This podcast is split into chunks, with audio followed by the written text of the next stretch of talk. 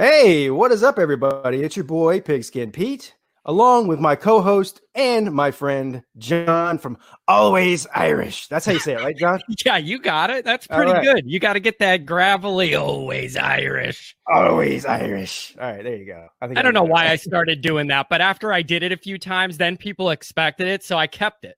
Hey, I like it. It definitely sounds like an Irish guy. I mean, you know, it's that's, different. That's what, that's what, you're going for there. Anyway, yeah. this is this is episode number three of the Always Pigskin Show.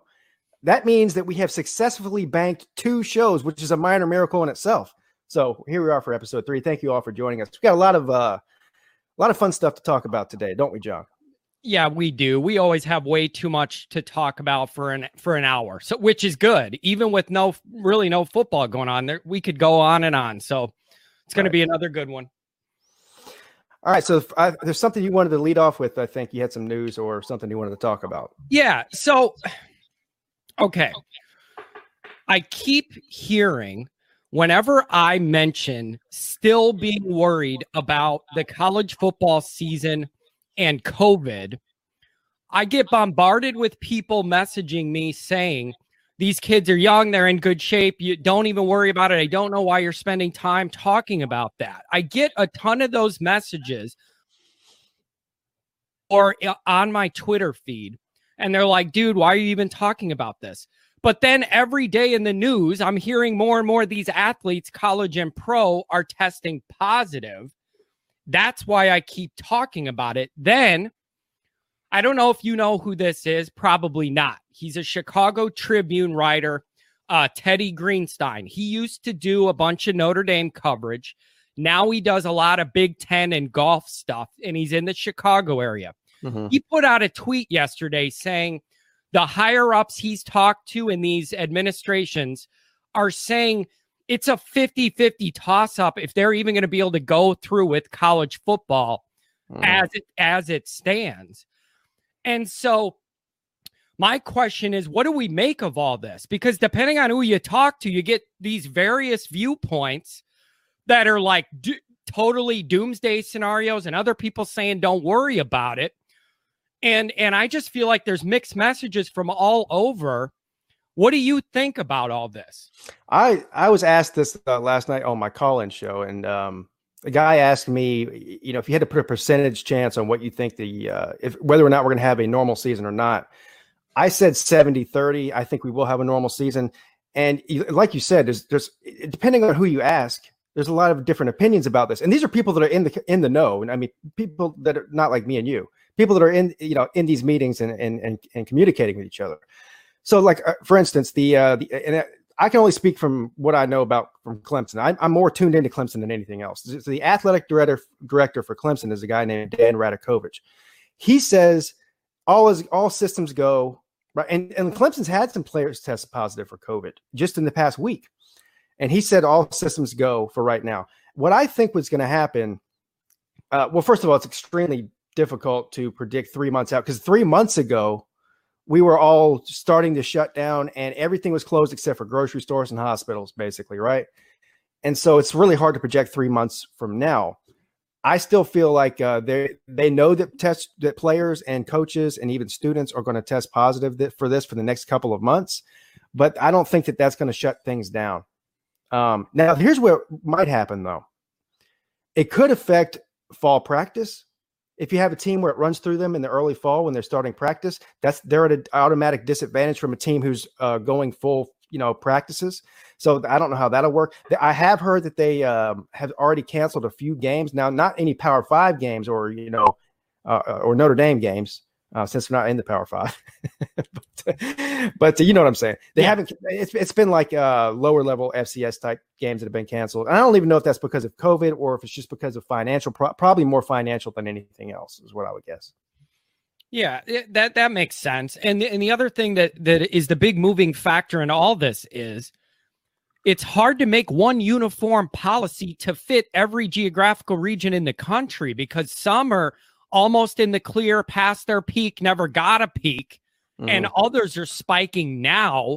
So it's really impossible to have one set of standard. Here's how we're going to do like the NBA is so much easier. You have total control over all your constituents. You put them in this bubble at Disney World and you say, here's what we're doing. That just isn't feasible for colleges. But but it's just all these mixed messages. And every time I mention it's like, John, these guys are young and healthy. Don't worry about it. Well, isn't Zeke Elliott young and healthy? You, you know, like uh, so I don't know, but when I read that tweet from Teddy Greenstein, it really got me thinking I'm going to lose my mind if they pull the plug on this or blow it up or they could even shorten this season. You know, I, I think the real here's the thing though, like the NCAA uh, appears not to want to have to control this. They they pretty much bowed out of this whole deal, and they're like, we're leaving it up to the conferences, individual conferences, and individual schools. So the NCAA doesn't want to have anything to do with it. Now, if the Pac-12 decides they want to bow out in the season, of course, that would affect college football, but that doesn't stop the SEC or the ACC or Notre Dame or whoever from playing if they want to play. Now, it will affect Notre Dame because they have to play uh, a couple of Pac 12 schools. But could they fill those with another? You know, I don't know. It, it, it is it is kind of a mess. Yeah, it's uh, a total mess. And I and here's the thing: who wants to be that conference or that first school or conference to say, you know what, we're going to bow out. You know, we don't need all this money and all this revenue. You know, we're yeah. going to sit this one out. And then nobody wants to do that. So you have to balance the health aspect of everybody involved with the financial aspect that these football machines are. Right. And so I just don't know how this is going to go. Nobody wants to pull the plug. Nobody wants to be the first ones to do that. And then here's the caveat to that. If somebody did that, what would happen to the transfer portal? Is that a reason where guys could go, the hell with this? I'm out of here and I'm going to go play day one because it's my last year and I want to go do some. I'm going to get out of here and go play somewhere right away. Is that yeah. even, is that a, is that a, could that happen? I guess I, you know, that's something I didn't even think about. Yeah. And there's a lot of, and there's a lot of other ancillary things on the outside that get affected by all of this too that you just don't think about. That's one of them. Yeah, like it just crossed my mind. If if somebody did this with some advance notice, you right. would have a mass exodus of guys in their final year that want to go just play for their draft stock or for whatever. I I just I don't know, but it's like I'm just kind of on edge because this could go either way. And everybody's just like, okay, do what you're going to do with baseball, whatever. But everybody's banking that we're going to have college and pro football. Yeah. So I, I just, I don't know. There's a lot of mixed messages, unknown after unknown after unknown. You can plan for it, but everything can get scrapped and changed. So I guess we're just floating in no man land week to week. I tend to believe so. These universities, especially in Division One college football, now the ones that really might get affected are the FCS and Division two and three and that kind of thing. But Division one, let's say whatever, how many teams that is, 131 teams or something. I, they they rely so heavily on football revenue. I think that they're almost like it's almost like uh, even if it, there it does run a risk to the players and the and the staff and the students, they're willing to take that chance because the the after effect of that could be devastating to the university as a whole because they rely on that money so much. Now, the NFL is a different story. Listen, the, the NFL is not going away. They can cancel the NFL season. They can pick it up in 2021 because those guys are billionaires, whether football is played or not. I'm, I'm talking about the owners. So that's not it. You know, it's it's it's uh, apples and oranges as far as the NFL and college football go. Yeah, and the other thing I found interesting is, and I believe Ohio State's one of the teams that has done this, asked their athletes to sign a, a health waiver yeah, I heard that. Freeing the university from any liability if this runs through your locker room or whatever. And there's a lot of strong opinions from people smarter than me about, you know, the power dynamic and structure in college football. Mm. Technically, they're already working for free labor, and then now you're you're not going to protect them for this. There's there's a lot of stuff here that could blow up or mm. could just totally go away and burn off with this 95 degree heat. I don't know. Yeah. Well, I don't think the, the virus is going away necessarily. It's going to be a lot like the flu is. It's going to have different variations year to year. Um, you know, maybe the one that comes along next fall or next, you know, when when the weather gets cold again is going to be different and not as not as uh, what's the word I'm looking for here? Aggressive or whatever. Uh, who knows? Uh, you know, it's something we're, we're probably gonna have to live with on some level. And I think you know, the more time goes on, the more we learn about this thing uh, the more precautions they can take, and probably the less hysteria there will be about it. you know, and it's you know we're not hysterical about the flu, and I'm not. I know people out there. It's not the flu, pigskin Pete. This is something totally. I know. I but I'm, what I'm saying is, we don't cancel everything because there's a flu outbreak, you know, and so I think that it's it's going to go along those lines at some point. Yeah, and every month that we go further, the treatments are getting better. You know, the research for vaccine right. and all the other the cocktail of drugs they're putting together. yes. Whatever, you know, chug this, and then go to your football game. You know. Yeah, yeah, exactly. So it will we'll get down that path. I'm just my number one question is fine. Let's play. Let's go for it. What happens the first time you get somebody's entire defense that has COVID? Mm-hmm. I, I, what can you do then? Be, what are you supposed to do? Take t- call timeout on the season and forfeit for a few weeks, or yeah, have all know. your bench warmers in there as starters. That's what you're going to have to do if you don't want to like, cancel. Now look at Kansas oh. State right now has a bunch of players. That, I mean, like half the team or something. I don't know the exact number, not half the team maybe, but a bunch, like dozens of players. Uh, I know Texas has had a, a, real bout with it. They got a bunch of players that have tested positive. That actually might end up being, and I'm not listen, I'm, I'm not uh, dismissing the fact that this is a dangerous thing, and I hope these kids are all okay and all recover. But in in the law, as far as football goes, it might be a blessing in disguise because if it runs through that team now, then the, the chances of them, them getting it in three months from now is going to be slim to none, right? So, yeah, you know, these teams that don't have any cases now, they might be more worried about getting the cases later, if that makes look any at, sense. Look at you. I'm going to call you Pigskin Fauci from now on. I like that. I, I do. Uh, I, I am the son of a doctor and a nurse. Oh, look at you. Yeah. So, anyway, that doesn't make me a doctor or a nurse, but, but it is what it is. Uh, so I don't know, man. It, it's just, but that tweet caught me off guard. And because Teddy Greenstein's a guy that he ain't talking to people like us, like you said, he's going into these administrations in the Big Ten and asking them what the hell's going on. So I don't know, but people keep telling me, don't worry about it. These kids are young. Don't even worry about it. But every day. So go ahead and call me a snowflake that I'm concerned about this all you want. No, there's nothing wrong with being concerned about it. But look Dr. at the news. It's I'm just looking at the news. That's all. Dr. Pigskin Fauci says there's at least a 70% chance that everything's going to be okay. So all right. I'm, I'm going to hold you to that. I'm, I'm going to take that to the bank. All right. So the uh, the next thing we want to talk about is something that we wanted to talk about at the end of last week's show, and we just ran out of time. I think this is interesting for not only for college football fans, but also for Notre Dame fans in particular, is the playoff expansion debate. And just like everything else in, in the world, and especially in, in college football world, there's people that absolutely are staunch about they don't want an expansion at all. They want to keep it at four games. Uh, a lot of people didn't even want the four games; they just wanted to keep it at the two. Uh, then you had the people that want the eight. Then you had the people that want 16. I hell, I've even seen people that want like to be like the NCAA tournament and want 64, which is absolutely uh, insane. But and won't happen either. Yeah. But um, but how this affects Notre Dame's chances to make the playoffs? Because as we said and debated in the first episode of the show about uh, Notre Dame's independence and how they most likely, I mean, not it's not set in stone, but most likely Notre Dame's going to have to go 12 and 0 most years to make the playoffs in the current format. If they expand to eight games or 12 teams, I mean, not games, teams, eight teams, 12 teams, or, or 16 teams, or whatever it is, that drastically increases Notre Dame's chances. And by the way, I want to say this uh, somebody, I, I was correcting you on how you said Clemson, right? Yeah. So last week, uh, somebody in your comment section said, I'm pronouncing Notre Dame wrong. There's no D in Notre Dame. So t- uh, touche. All right. Notre Dame. Oh, is what I should. that's what I should be saying. No, Notre Dame. Sound really fancy. Get that French yeah. in you. Notre Dame. I just I just wanted to acknowledge that. Yeah, I'm willing to admit when I'm wrong. So Notre Dame. Anyway, that couldn't be that. I, if it was bad, I would have noticed it to throw it back at you when you gave me the Z business. Yeah, but you do you say it you say it like I say it. The, the, the Notre Dame thing. You even say it that way. And by the way, we cover all this ground, do all this research, and everybody's favorite part of that episode was I us know. going back and forth on how to pronounce Clemson. I know. I know.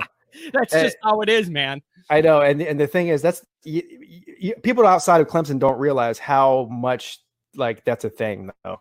Um, yeah. so I you know, you know, anyway, I don't get offended by I don't really get offended by it, but I, I yeah. thought I I thought, but I thought that was hilarious. That was everybody's favorite part. yeah.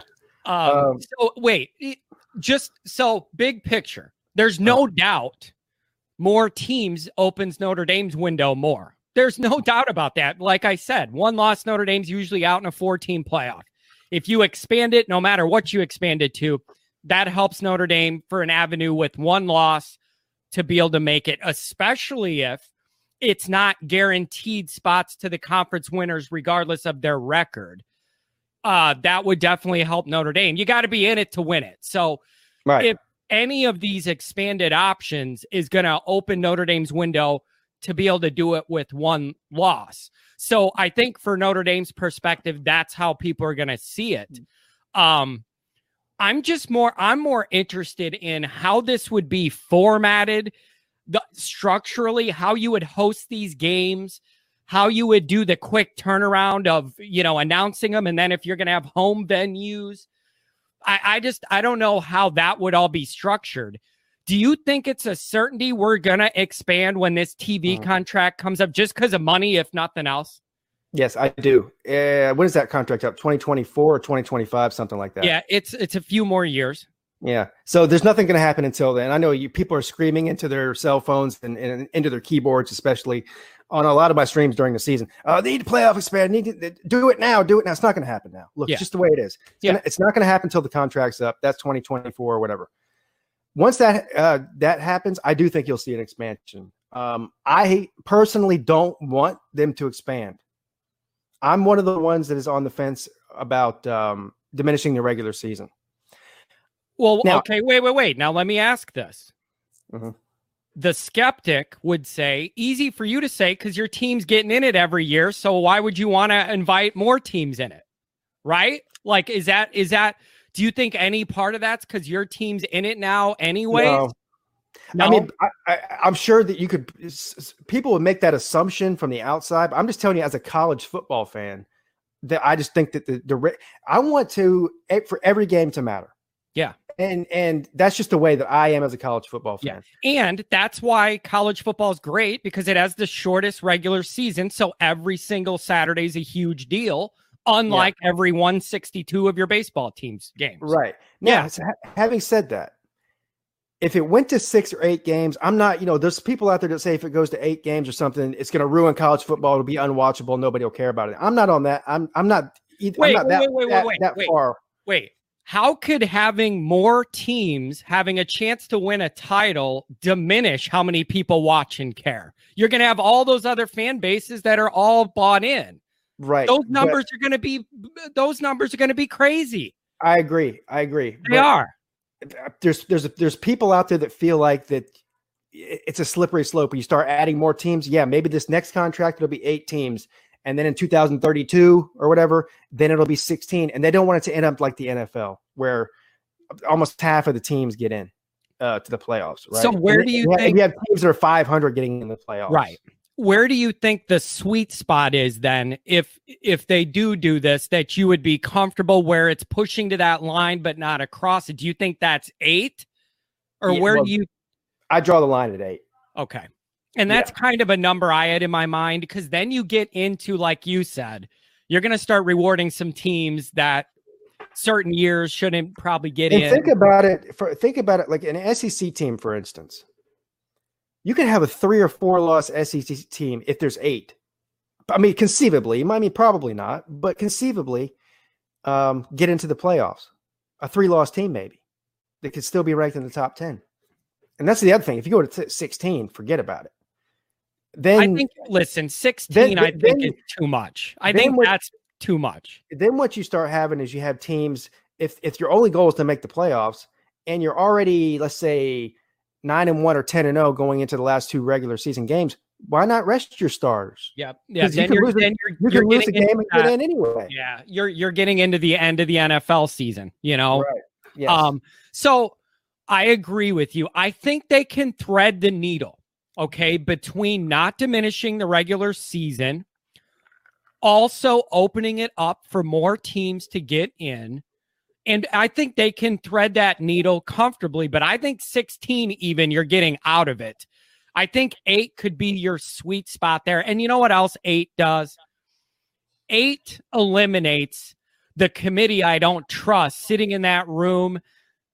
They have more leeway, right? Because the gap between the fourth and fifth team's going to probably be more debatable than the seventh, eighth, and ninth team. So I Mhm. think it's safer for that committee to include everybody they should than it is at four. So I think it makes their job a little easier. Now you now then you're going to argue nine versus eight. You know, the first one out's always going to be mad. Exactly. But if you're nine, that means you have two or three losses probably if you're nine, and then you don't have an argument to me then.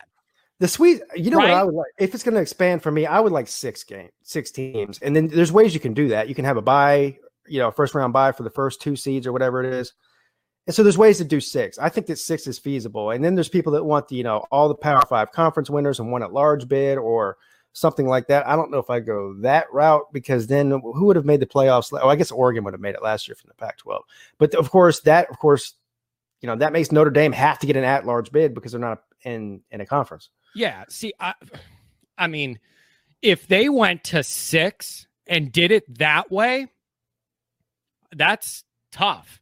Because Yeah, you're I mean, I- that's would be- tough. I would be for the system they have now with the with the committee, but just instead of four, have six. Basically, is Yeah, the way I, I- would do it. I think I'm fine with that too. Um, so my question would be if they're going to investigate this, do they make that small incremental step from four to six?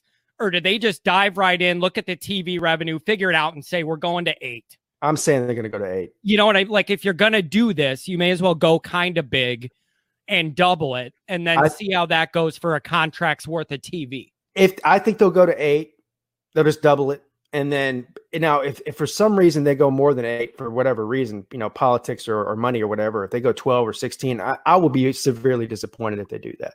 I I- think I Personally, think I, will. I think that's a stretch they're not going to go down. And then I think the logistics get tougher on you when you do it that much. Um I think 6 or 8 would be fine if it was a fair format, but I'm not buying into this if you win a conference you're automatically in no matter how many losses you have. I am not buying into that. You got to earn your way. Mhm. So Yeah, I don't yeah. want to see a three-loss team get a bid to the playoff. No. Sure, sure. Clemson beat a, a five-loss Pitt a couple years ago to win the ACC. What if Pitt would have upset Clemson and they would have been uh, seven and or eight and five See, you got- just and got and got in the playoffs? No, You can't do that. Right. You you No. can't do that. So I'm guessing if I had to put money on it, I'm guessing if they're going to go down this path, they want to make some sort of a splash. They'll think 4 to 6 isn't a big enough splash and I'm I would put my money on 8. that's that, that's that's what I think. That's where I think it'll land, and I won't be terribly upset with that. Even though I don't want it to expand eight, I, I'm not gonna, you know, I'm not gonna freak out about that. Plus, I, I've, I've already, you know, come to grips with the fact that I think it's inevitable anyway. So, you know, I'm, I've, I've already pretty much, you know, just gotten over it, Well, even, it- even though it hasn't happened yet. but pigskin, it's money's money, and everybody wants more money, and so everybody loves college football. If you have more of these games and they matter, it's going to be a win for everybody. The know, only thing- like and, and the other thing about this is the more teams that you add to the playoff, the more it diminishes the other bowls. We, I mean, it's already happened with the four-team playoff. yet people are like they don't disappointed, care. They don't disappointed about going to the Rose Bowl if it's not part of the playoffs. Like, I mean, Yeah. And and and, and what you asked me earlier, like, am, am I? Do I not want the expansion because Clemson's always in it and they have an easier, you know, path to get there? And I said no. And I'm not one of these people, man. If Clemson doesn't make the playoffs, I don't look at the season as a complete disaster. Now, if, if they go eight and four, I'll consider it to be a disaster. But let- let's say they go 10 and 2 or 11 and 1 and just somehow miss the playoffs because there's four teams that are better. And then they go to whatever, whatever New Year's Six bowl game and win it. Uh, to me, that's still an amazing season. I don't, I don't get caught up. Of course, I want them to go to the playoffs. Of course, I want them to win national championships. But I, that's not the standard. That's not like the only thing I look forward to. Now, Yeah. Would your opinion on that be different if you guys haven't don't have a couple championships in your back pocket recently? I, I, I always listen. You you got to understand. Before they won those two championships in the past four years, I was when when they went to the Peach Bowl and beat LSU. I was at that game. I was ecstatic. I mean, that was a great. I mean, I I was j- almost just as ecstatic about doing that as I was about when them winning a national championship. I mean, almost, not quite as much. yeah. And and when they beat Ohio State in in 2000, what was that? 14, and the um was it 2014 or 2013 maybe. Anyway, They beat Ohio State and Urban Meyers. I think it was his first year there in the Orange Bowl. That was a huge victory for Clemson, and that was to me a, a, an extremely successful season. I was not disappointed with that at all. They didn't win. They didn't fight for a national championship that year. Yeah, that ma- that makes sense. You know, I listen though. There's too many bowl games to begin with. I'm sorry, but some of the I know everybody's football's more football's always good, but you get some of those bowl games are dogs, man. They're in bad weather climates. It's cold. It's miserable. It's two 500 teams.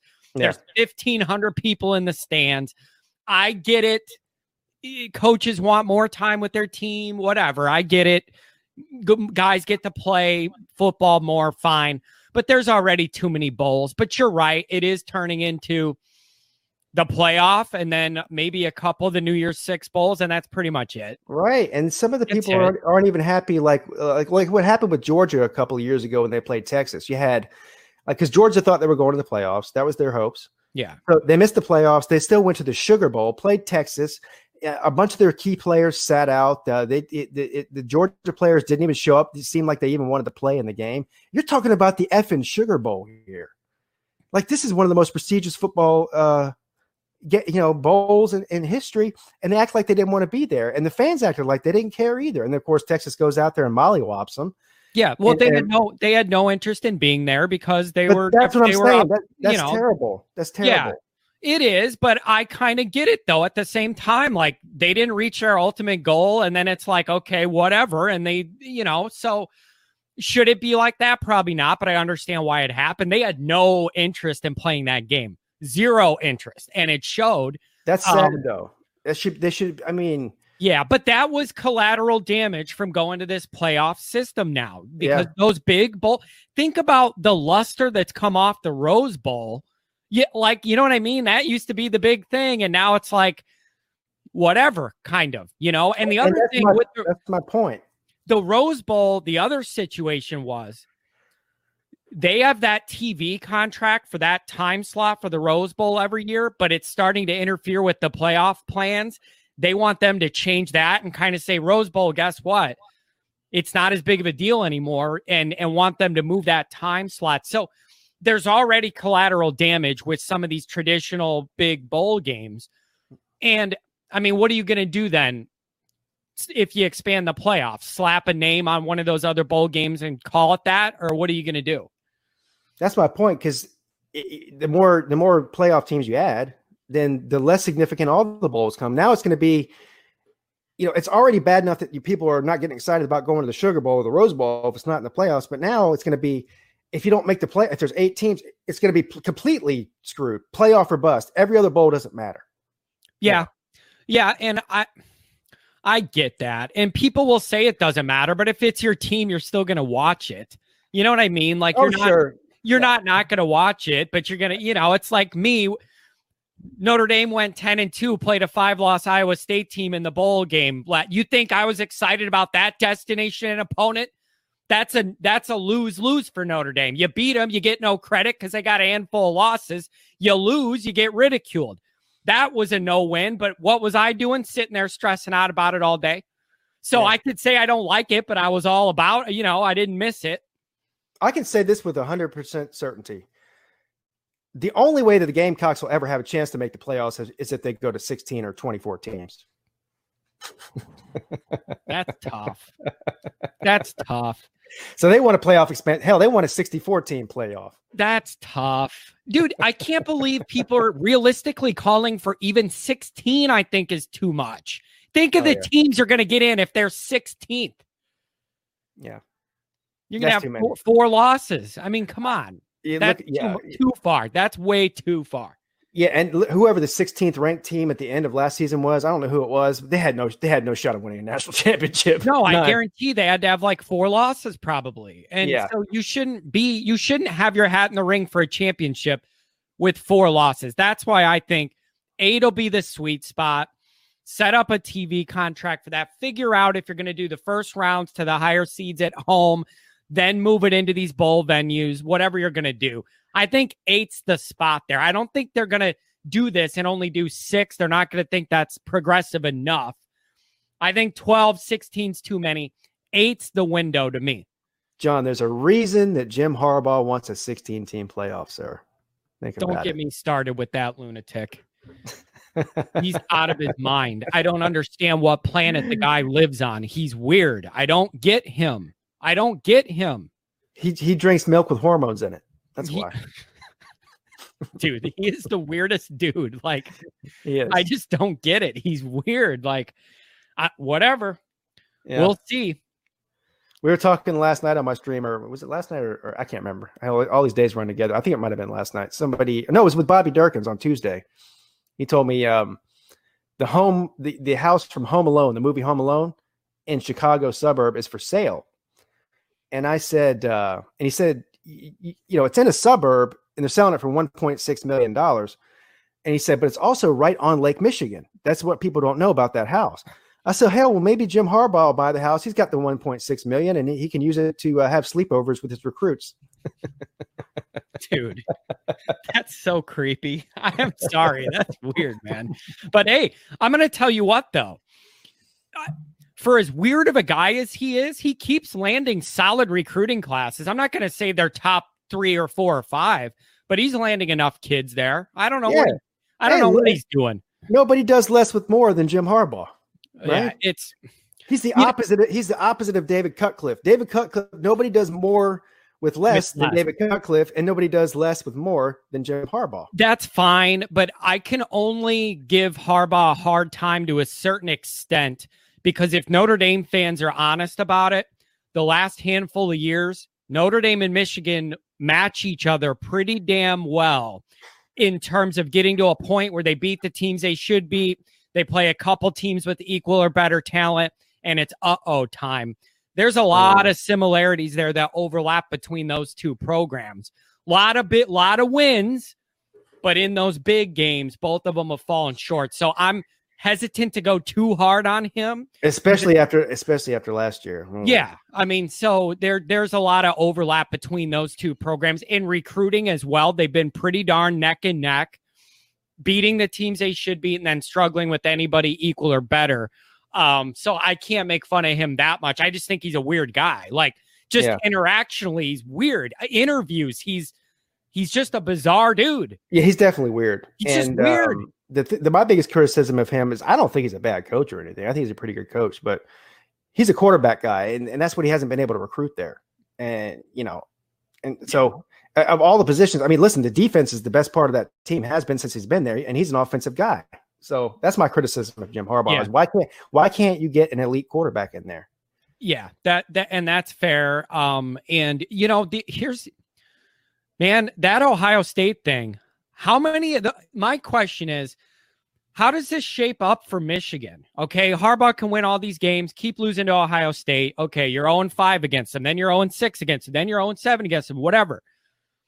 Now, I think it's more likely Harbaugh leaves on his own and goes and does something else than them getting rid of him because the, they're still winning a lot of games, but not getting over the big hump. And the other problem is philosophically, you brought Harbaugh in as your hometown guy, Michigan man, the returning prodigal son, Messiah. He's our everything, our homegrown guy. How do you get rid of that guy then? I think they boxed themselves in. I disagree. I think that Jim Harbaugh will stay there as long as they'll let him. Even you don't think you don't think internally he's going to say, "I'm not getting over this Ohio State hump. I'm out of here. I'm going to go find something else to do." No, I don't. I think he he's uh, he loves Michigan for obvious reasons. That's number one. Um, who else is going to pay him eight million dollars a year to coach their team, whether it's in the NFL or in college football? And uh, yeah, I mean, as long as as long as they'll keep him there, I think he'll stay there. You know, yeah. I think I think he'll eh, before he leaves, he'll get fired unless he just decides to retire and quit football altogether at some point. Yeah. You know?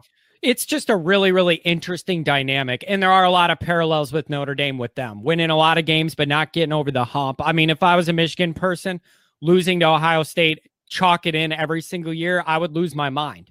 Like I, I would just, I wouldn't be able to handle it. Yeah. I wouldn't either. Tough. Uh, but but Ohio State fans definitely want him to have a lifetime contract, though. I know that much. Dude, if he wasn't just such a weirdo, like I I don't know, his personality's bizarre. He did almost beat Ohio State once. It was that controversial call at the end of the game, so I'll give yeah. him credit for that. But uh, still, Yeah, you know? that's tough. He's going into year six now. So, you know, it's time to you know poop or get off the pot, as they say. Yeah, and actually, those schedules for them are actually fairly tough. You know, like if you actually look at the grind, it's an actually pretty pretty tough uh Big Ten schedule. So, oh yeah, I'm, yeah. I'm interested to see what what they're going to do. Yeah. All right. So the next uh, topic at hand is this new thing. Well, semi new. It's been it's been in the works for a long time now.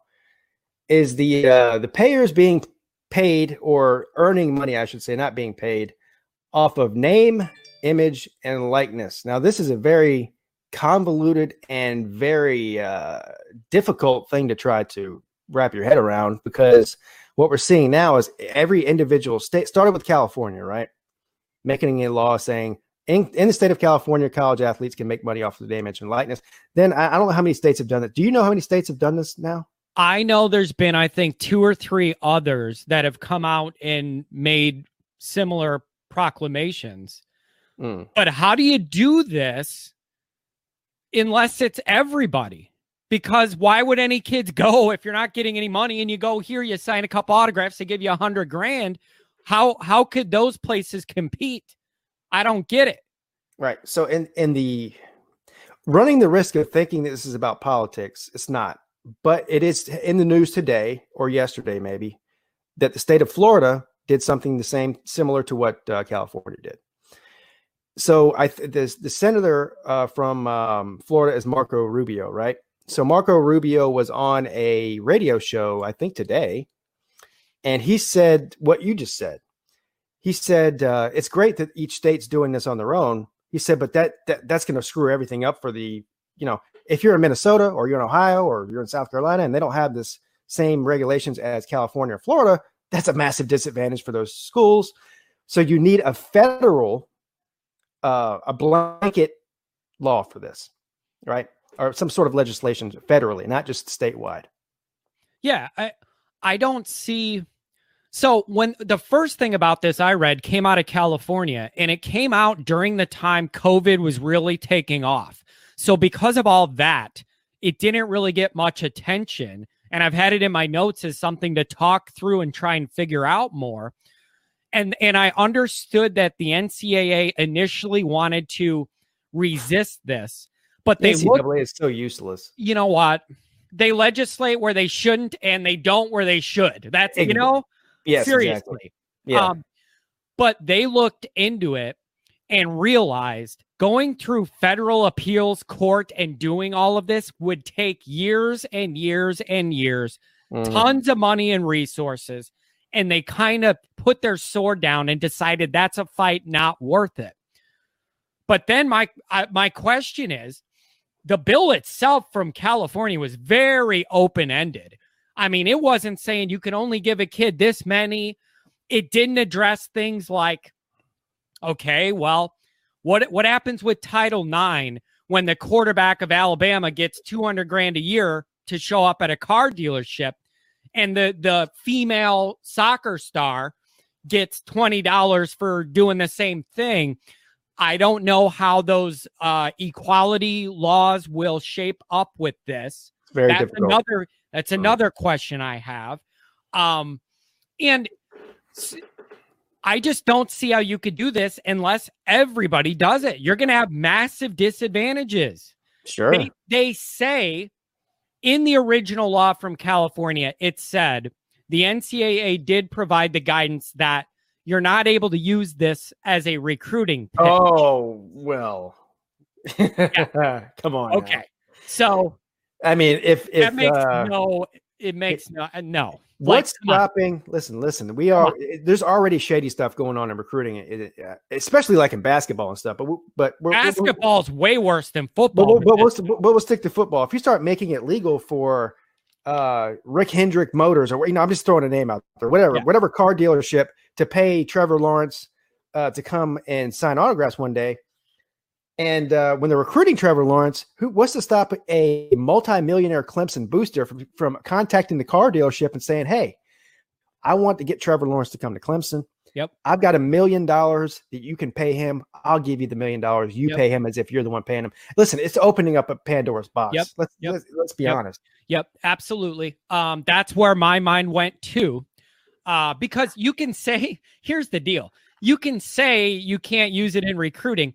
It's gonna get out that it's gonna be known certain companies that are run by these power brokers and boosters and grads of these schools. Mm. It's gonna be known if you're Notre Dame's best player, guess what? You make a hundred grand to be the face of the car dealership. Like, so that's gonna be out there. So here's my question when I first let this sink in, I could see two different ways of thought that are totally divergent. One is you could say, oh boy, this is going to open Pandora's box. This is going to be a money grab. The best players are going to the top bidders now more than ever. This is bad for the game. That's thought one. On the other side of it, thought two is, well, wait a second. This kind of stuff's already going on does this level the playing field? Because now people that didn't have the bag man before and weren't playing that game can legally come in and offer these things. Does it level the playing field? So I could see this both ways. What do you think about that? They're two totally different trains of thought. It's a really difficult thing because I do feel like that the, the players to some degree are being exploited, even though I, I think that they're not being exploited so much as that they still are college kids. They're students. They're, they're amateur athletes. They're not professional athletes. So we that's number one. You, I mean, you're a golfer. You know this. Uh, you're considered a professional golfer if you take one single dollar for winning a tournament. Um, just turn my microphone off. Um, but anyways, it's a difficult thing, but I, I, I do think it creates a power vacuum for the richest people in the richest towns and the richest cities in, in the in the country. It just it just does. Now, for me, I, I don't have a problem. Like it, it, if they're going to say, especially a university or maybe Nike or, or some apparel company, if they're going to say we're going to sell a, a football jersey that has XYZ's name on the back of the jersey, he should be getting paid if they're selling a jersey with his name on it.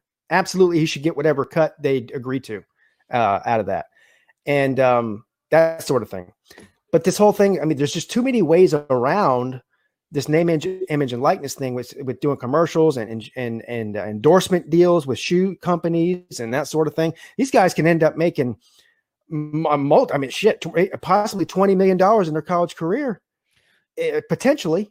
Yeah, it, you're gonna, man. I'm just picturing these guys like T. Boone Pickens and like all these the oil, exactly, the exactly. oil money and all these like. And I here's how I think of it. You know, my little Notre Dame world. Notre Dame's well known for all their alums that go on to be oh, start their own companies, be the CEOs, have all this money and all the they're all this business acumen. If you're the big cigar smoker booster, I'm putting together a program right damn now, sending it to the university and saying, we want to partner with you on this.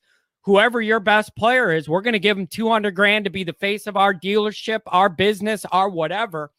And we'll figure out whatever he has to do. Sign a couple kind, sign a couple balls. Here's 200 grand, whatever.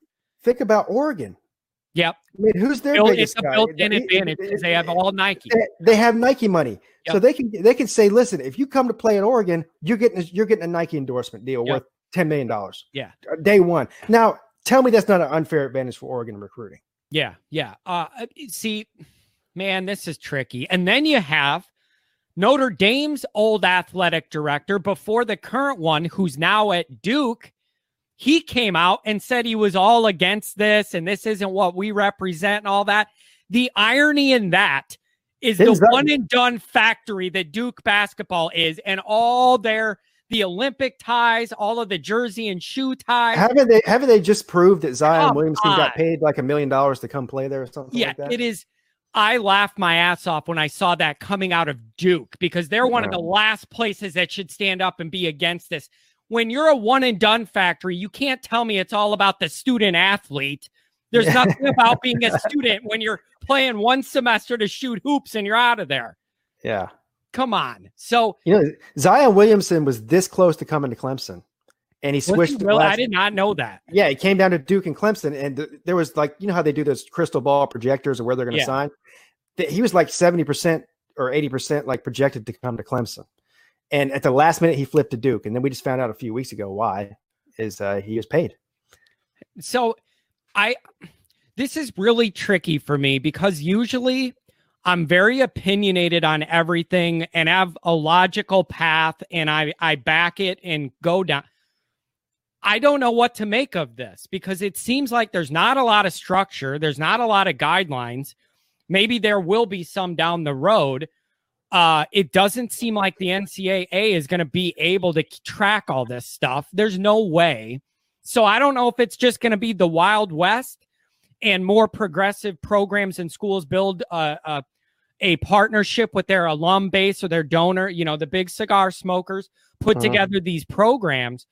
I just don't know how it's going to go other than the one assurity I have is, like you said, the places with more resources, more powerful donor bases and alums, and they're going to be, you would think, in a good position. That's why I would say, yeah, definitely, and that's why I would say we, you need a you need a federal legislation on this that where all fifty states are under the same guideline because the NCAA's they're not going to do anything.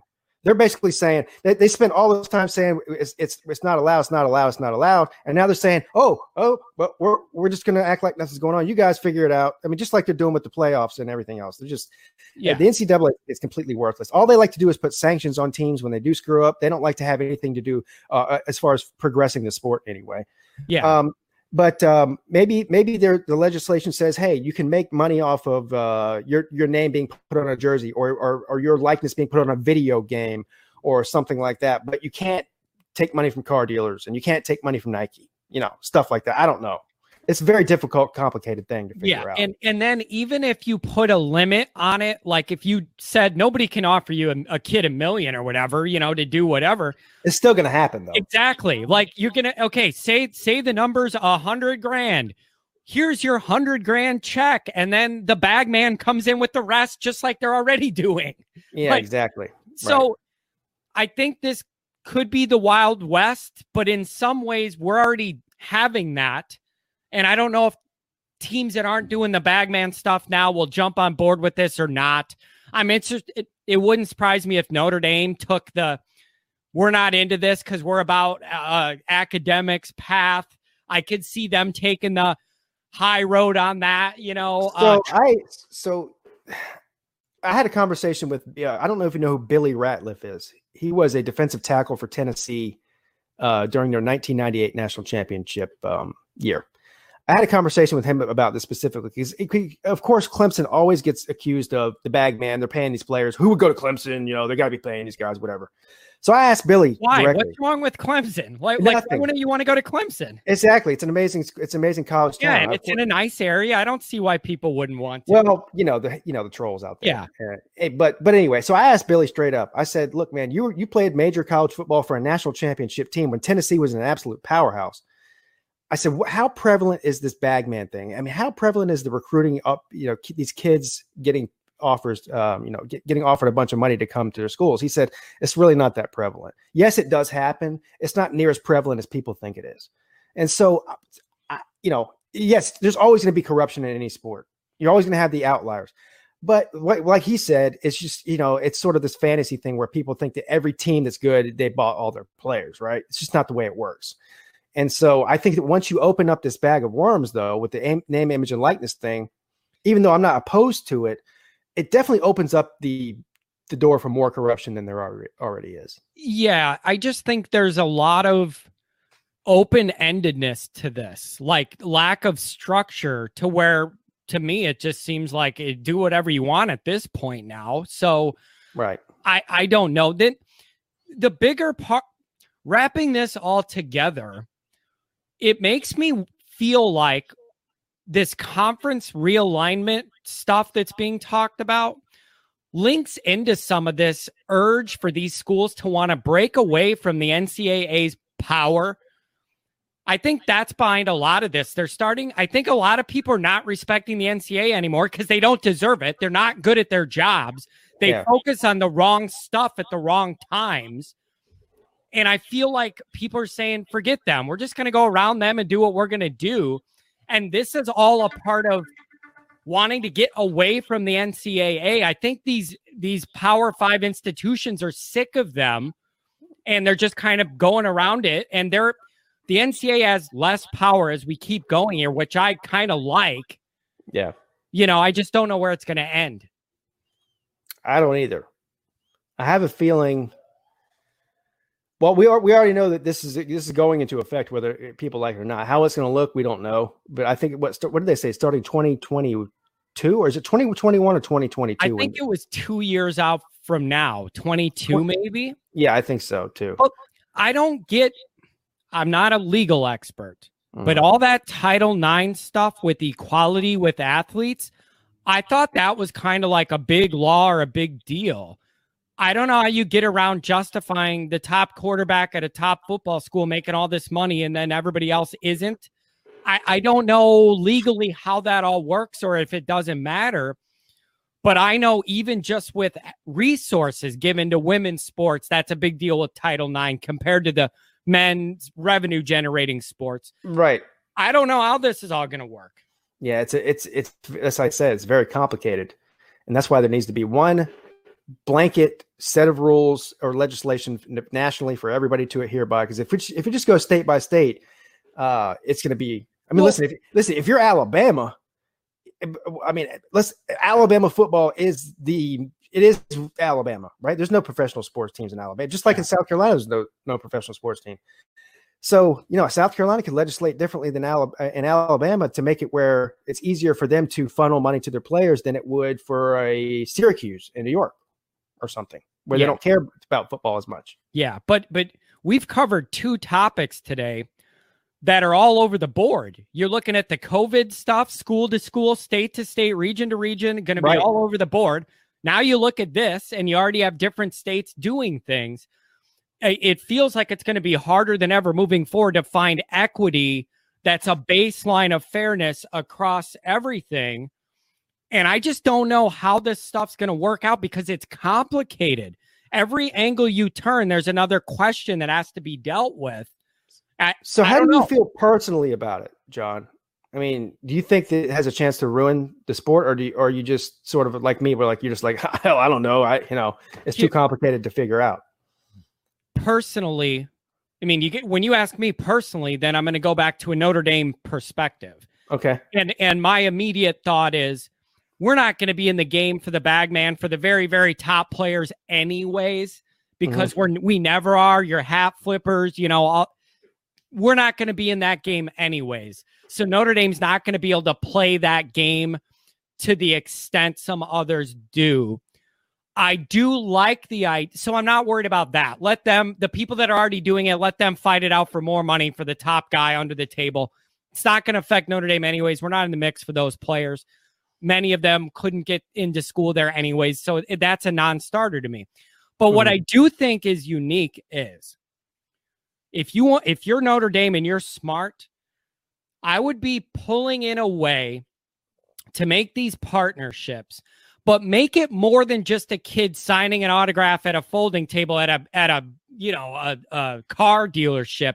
Make it something a little more involved with a business angle to it give the kids some money and some life experience overlapping with a Notre Dame grad or booster that is uh, successful. That's a good recruiting pitch. You're 40 for 40. You're, you're going to have the Notre Dame degree.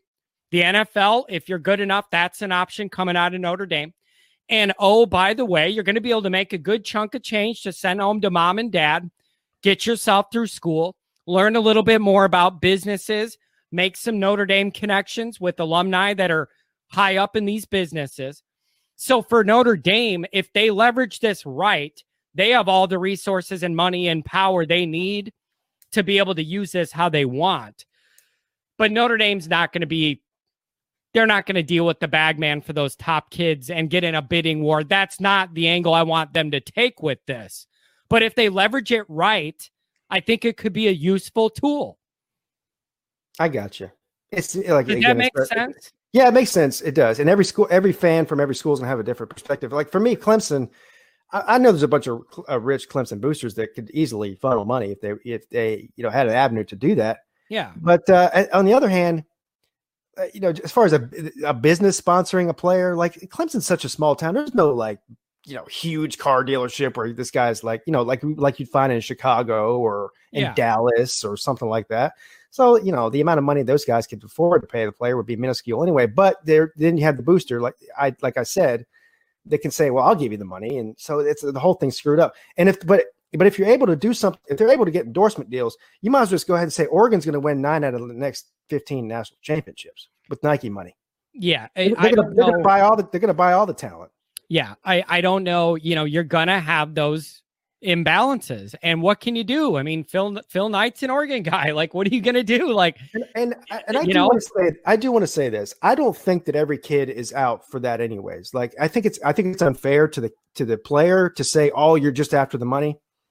So there's there's a lot of players out there that they're just, you know, they're not interested in getting the, the payday in college. They just actually want to go to get a degree and have a great college experience and play college football and see where it goes from there. So every family is not just money hungry, wanting the the biggest paycheck. That's not how you know, I, I think that there's a lot more players that actually do just want to go play uh, football and have a good, you know, get a good education that than there than the than the uh the flip side of that. see, that's another thing I've been running through my brain is what would be the percentage of kids this scenario would actually apply for? You get what I, you know what I mean? Like, I think it would be pretty small overall.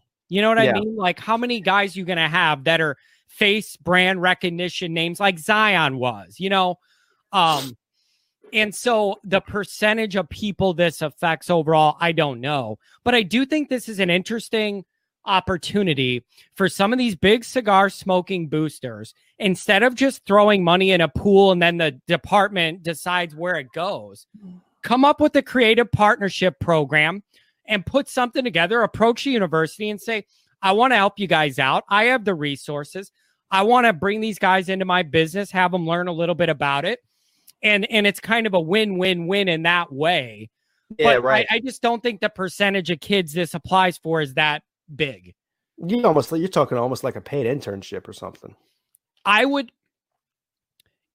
I would like what it is. something more involved if it's Notre Dame, something more involved than just sitting there signing and then you get money or whatever. I Right. I I think Notre Dame would like to set up something where there's some business side to this that ties Sure. in with the educational path.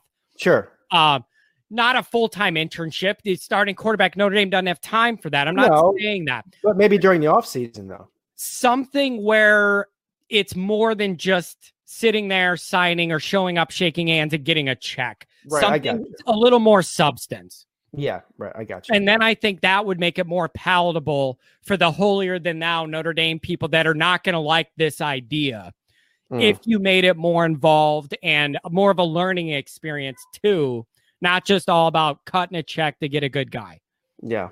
Well, I'm looking forward to seeing the comments on this one because this uh, the name there's two things we talked about two things tonight that gets college football fans really riled up and passionate. That's the playoff expansion thing and, and the name, and image, and likeness thing.